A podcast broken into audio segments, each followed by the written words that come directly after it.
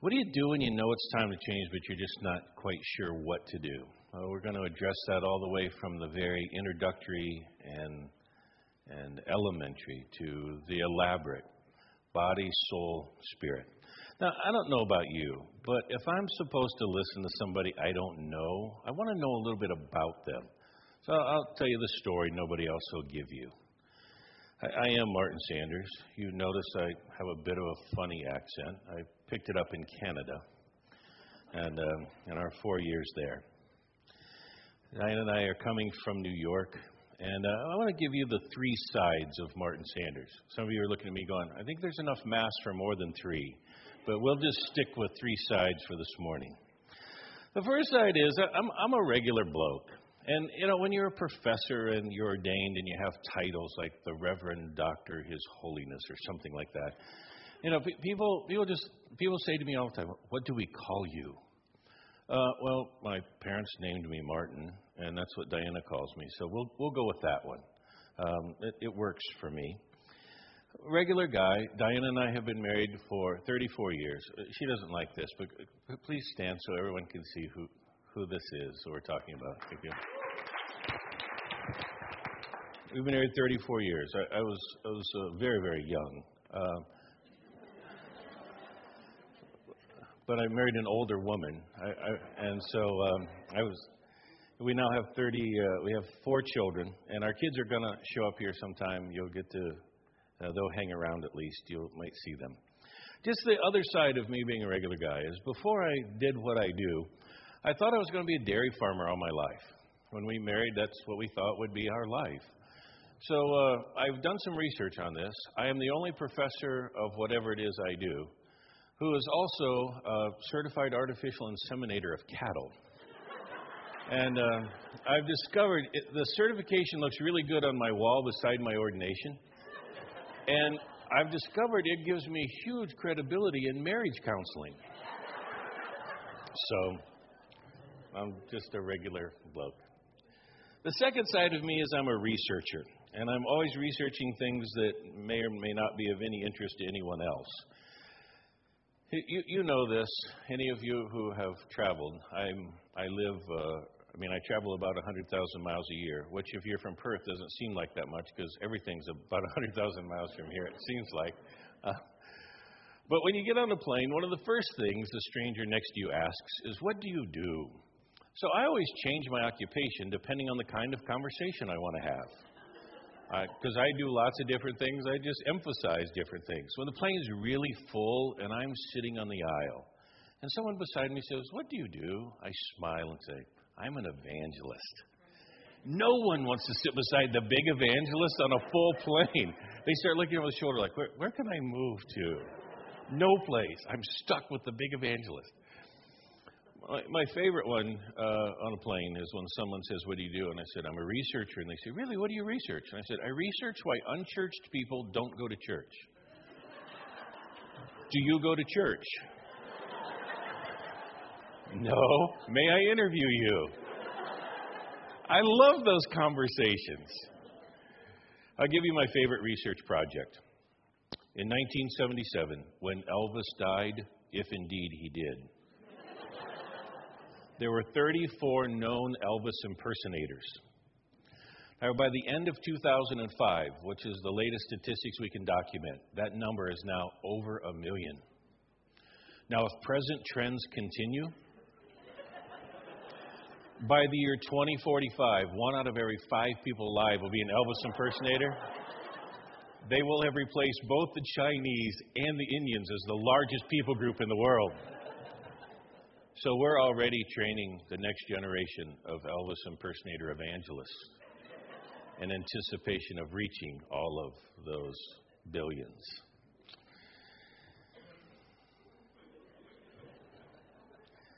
Third side of me is I'm a life change guy. Back in my 20s, reading my Bible, I thought, Jesus talks about investing your life, not spending it, investing it. So somebody like me, what do I do? I'm going to invest in life change.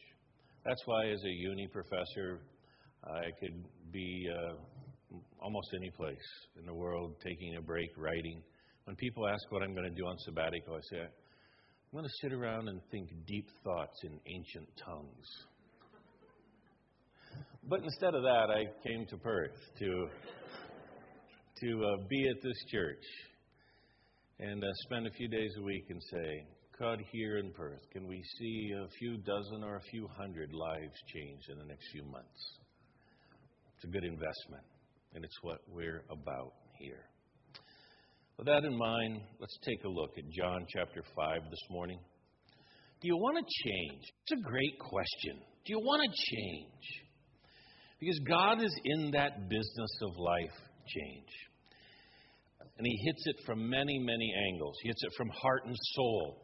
One of the passages we're going to look at this morning is about mind and body, a paralytic who's healed. There's initial change, there's long term change. There's behavioral changes, there's also relational changes. There's a change of perspective, your thoughts, there's also change in reality. The totality of your life, it's all about life change. So, as we begin this life change process, we start with the very basic, and that is for you to develop a willingness, a willingness to change. You see, change doesn't work if you hope it happens. It's not a fantasy nor a dream. There's steps and stages to change. We've just got to start with your willingness. So, are you willing? Are you really willing to have God bring that change in your life? Let's pick up on the storyline beginning in verse 1 of John chapter 5. Sometime later, Jesus went up to Jerusalem for the feast of the Jews. While he was in Jerusalem near the sheep's gate, there was a pool which in Aramaic is called Bethesda, surrounded by these five large covered colonnades. Here, a great number of disabled people used to lie the blind, the lame, the paralyzed. One was there, had been there as an invalid for 38 years. When Jesus saw him lying there, learned that he'd been there for such in such a condition for such a long time, he went to him and said, Do you want to get well? We're going to develop a willingness to change. And the first thing that this passage tells us, we've got to deal honestly with the current realities of our life, your current condition, your current situation. Because what happens to all of us is we just get used to our life the way it is. Whether we like it or don't like it, we just go, this, this is sort of how it is for me. I mean, even in patterns we know aren't good for us. Just go, yeah, that's what my life's like, though. I, I have a weakness. I have a pattern. I do this. We, we tend to excuse ourselves. We just get used to it. This man had been lying there for 38 years, unable to move as an invalid. Hard for him to even think about changing. 38 years. Mean, the only good things that happened to him were the things that other people did for him. He couldn't do much of anything for himself. So for 38 years, he was there every day. It was just his life. He didn't have much hope. 38 years lying in one spot every day. And so Jesus came to him and said, Do you want to get well? Now, when I first read this passage, one of the first few times, I thought, That's kind of mean. Jesus, come on. Here the guy is. He can't move. 38 years in the same place. And you go up to him and go, Hey, buddy, you want to get better? Do you really want to change? Do you want to get well? well Jesus, that's mean. Come on, the guy can't move, and you're almost taunting him. Do you want to get better? I thought, wait a minute, wait a minute. It's really the right question. Because you just get used to your life the way it is. You go, do I actually want to get better? Do, do I want to change? It requires work. It requires no more excuses. I actually have to follow through and deliver on the things I say I wish I could do. It's the right question. Do you want to get well? Notice how the passage moves on. Man begins to interact with him. The invalid replies, Sir, I have no one to help me into the pool of water when it's stirred. While I'm trying to get in, somebody else always gets in first. Get the picture. Here's the ceremonial pool. It apparently had a natural spring to it. And so from time to time, they didn't know when, these, uh, the natural spring would, uh, would erupt a little, would bring some minerals up, some heat up. It would create sort of a spa effect.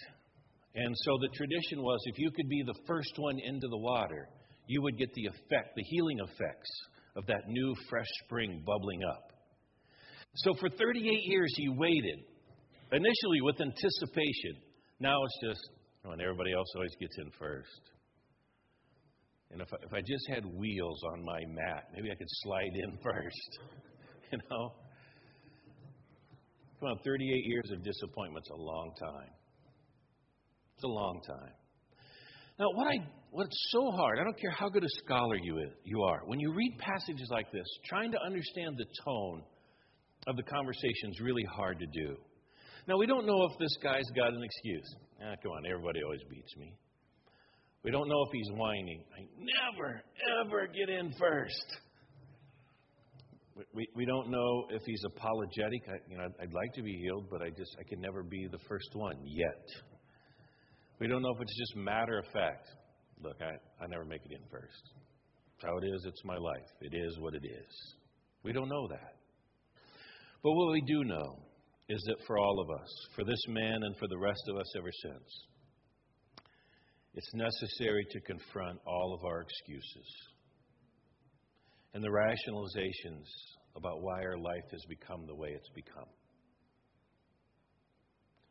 And quit giving those excuses. Because what in effect we do is we put limitations on God. God is who He is amazing, incredible authority and power. But our excuses put limitations on him. And he's going, come on, give them up. They don't work for you anyway. They just soothe your conscience a little. Let's pick up the storyline one more time. Jesus said to the man who was lying there in verse 8, Get up and pick up your mat and walk. Now, one of the things I so love about Jesus is his directness. Now, Jesus is both kind and direct. Very often in Christian faith around the world, people have reduced Jesus to being kind. Jesus was just really nice. And if you're going to be a follower of Jesus, just be nice people. Aren't we all nice? It's nice being nice to the nice. That's Christianity for some people. No, no, no, no. Jesus, you remember, said to the man, Get up. Which part was God responsible for, and which part was the man responsible for? Jesus did not lift him up, did not get his legs straightened around. He said to the man, Get up. What's going through the guy's mind is 38 years I've been laying here, 38 years of hopelessness, 38 years of not getting first. And one bloke comes along, tells me to get up, and I'm supposed to get up. And he's not even offering me a hand. He says to me, Get up. But if your life's going to change, you've got to take those first few steps. Get up. Get up. Jesus is very direct here. As I seek to represent Jesus, I have to remind myself regularly Jesus was both kind and direct. I like the direct. I have to remember the kindness part on the staff here, if uh, you need somebody to be kind to you, there are kind people around, but after service, you may not want to talk to me. Um, it, it, I, I have to remind myself to be kind here. The other thing I love about this is I don't know where it came from, but so many people pray long prayers, particularly for healing. Jesus didn't. They're very brief. You can pray these prayers. Get up. I mean, you don't, you don't have to be deep and profound. You don't have to have great words. Just, hey, get up. You want three words instead of two? Buddy, get up. Uh, even Jesus raising Lazarus from the dead. What do you say? Come forth. If you prefer, you could do it in one word arise. Come on, you can pray those kind of prayers. Jesus did them. So he said to the man, Get up. And he did. After your willingness to begin to change, there's one more step which comes in the next few verses that we've just looked at. And that is to embrace this life change. You've got to do your part to go after it, whatever it is mind and body, heart and soul, relational and behavioral, perspective, your thought processes need to change, or just the sheer reality of your life and every part of it. You've got to embrace it. You've got to take the step. You've got to get going in that direction. But in order to do that, you've got to be willing to actually change. Now, think about it, but actually do it. A willingness to actually change, not just those first couple steps.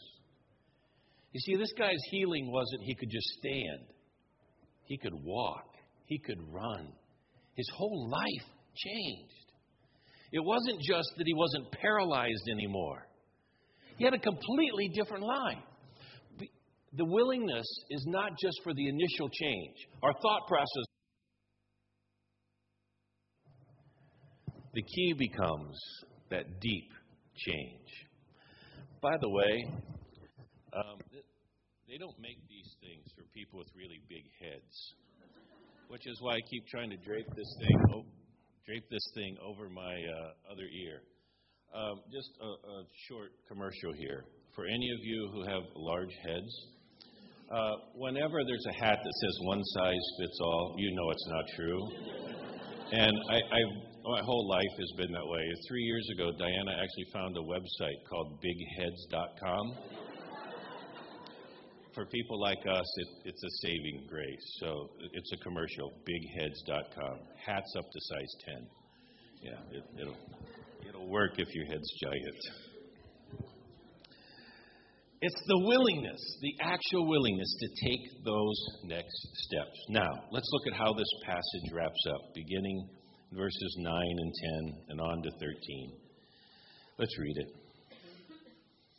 At once the man was cured, and he picked up his mat and he walked. But the day on which this took place was a Sabbath. And so the Jews said to the man who had been healed, It's a Sabbath. The law forbids you to carry your mat around. And he said to them, But, but the man who made me well told me to pick up my mat and walk. They said to them, Who is this man who told you to pick up your mat? It's the Sabbath. Now, if you're going to go through the life change process and you've got the willingness down and you've taken those first steps, now comes for some of us the hard part. Because we have to deal honestly with our biases, our assumptions, our presuppositions, our prejudices, the limitations that we've actually placed on God. And they're so subtle how they creep in. They just come in very subtly. We get used to them. We think this is how God is. No, no, no. It's what you think He's like.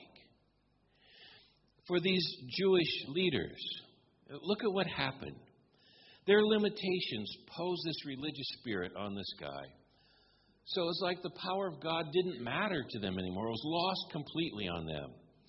What makes me so sad is that the man who was healed was robbed of his initial freedom and joy. This guy's so excited, my whole life has just changed. And they're going, Who did this to you? And why are you carrying that mat? It's just ridiculous, isn't it? And yet ours are far more subtle. Who do you think you are to ask that of God?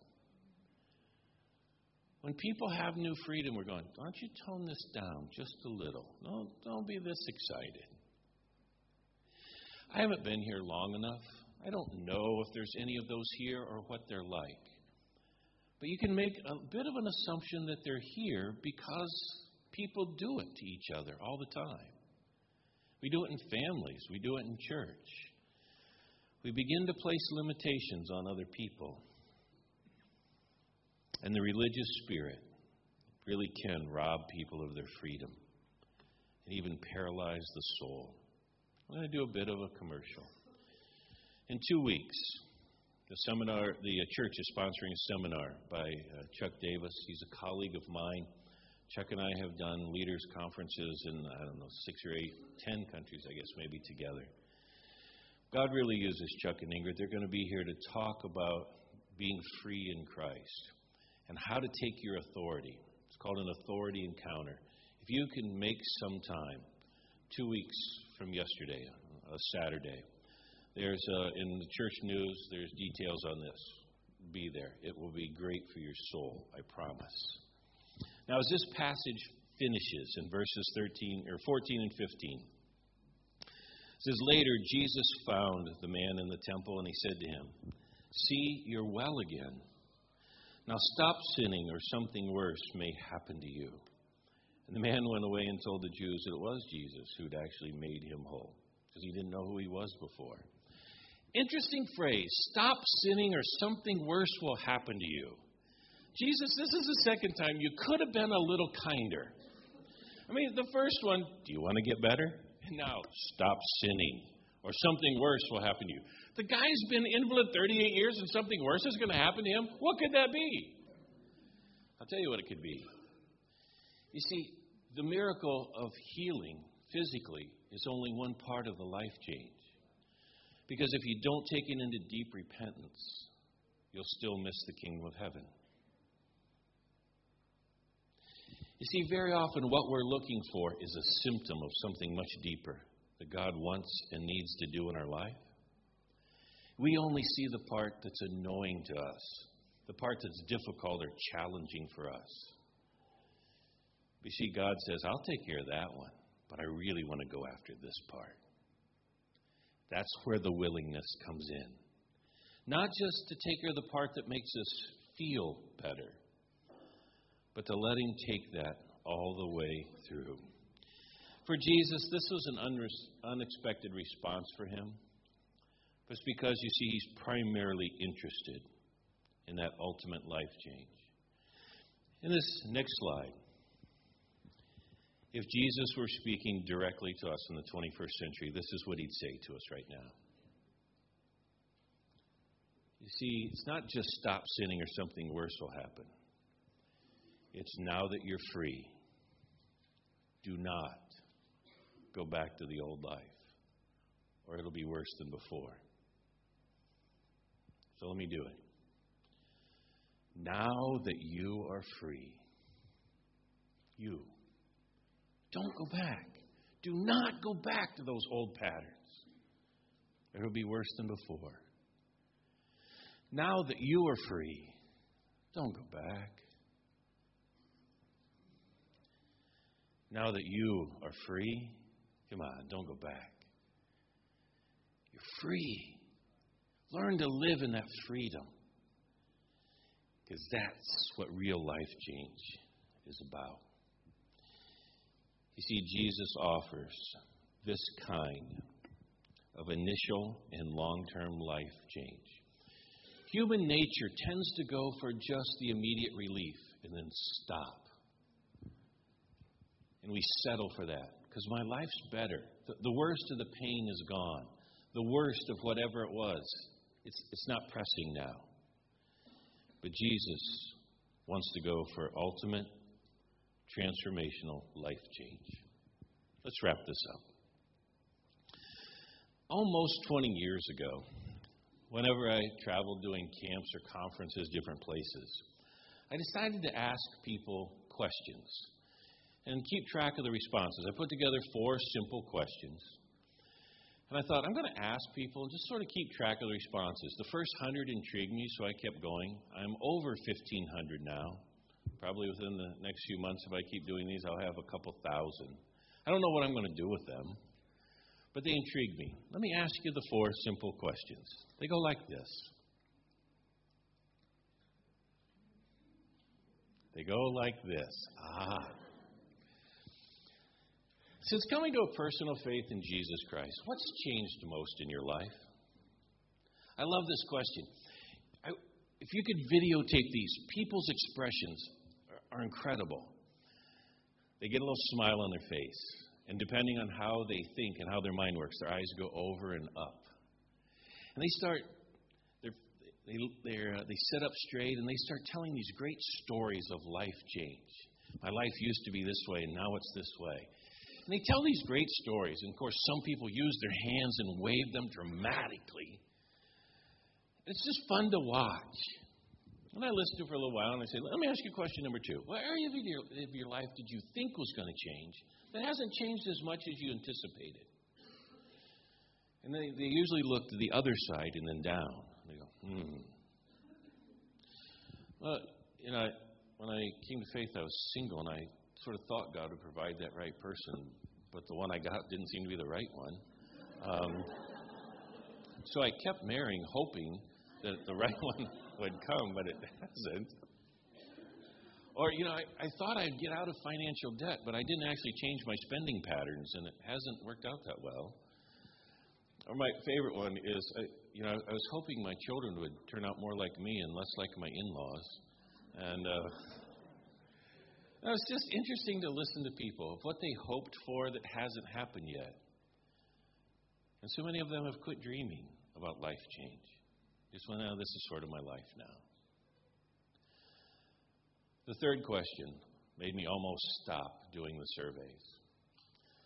Third question is In the life change process, come on, be honest, why haven't you changed more?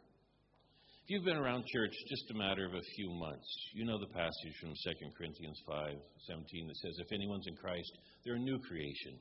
Old things have passed away, and behold, all things have become new. And sometimes we want to look at each other and go, Why aren't you more new? Come on. Be honest. Why aren't you more new? If the video was running, it is so predictable that the same people who are waving their hands and laughing and smiling about the life change that God had done in their life at this point, their whole face changes. And when they're waving their hands, now their fist clenches. They start going, it, it, it's really hard. It's, it's tough. Some of them start whining like it's their greatest single gifting in life. It's, it's just so hard. So many times I've wanted to get out of my seat, climb across the table, grab them and shake them, maybe even smack them a couple times. I want to go, wait a minute, let's get this straight. God gave his son for you, and Jesus gave his life for you, and you're whining about it's a little hard? Come on. You don't deserve the kingdom of heaven. Then I have to remember two things. Number one, I'm supposed to be an objective researcher. And, and somehow beating up um, the people doesn't help the uh, objectivity of the survey. And number two, I have to remind myself that none of us deserve the kingdom. It's a gift from God. But it's a gift He wants to keep giving you of new life, new life in Christ. So let's end with the final question. It's Jesus' question. Do you want to get well? Do you? Do you want to get well? If so, and this is your day, remember this is day one of this life change process. Today is just about your willingness. Are you ready and do you want it? If so, it's your day. Ask the worship team to come. And during this final song, come on, there's, there's a handful of you here this morning. And it's your day and you know it. You know it's time to change. And it would be useful to have somebody either pray something into your life or something out of your life. As we're singing this song, this is your day, come. Come and just say, God, it's my day. I, I want that willing spirit. I want to start this life change process and see just where you can take me. It's time for a change. Let's stand together, shall we?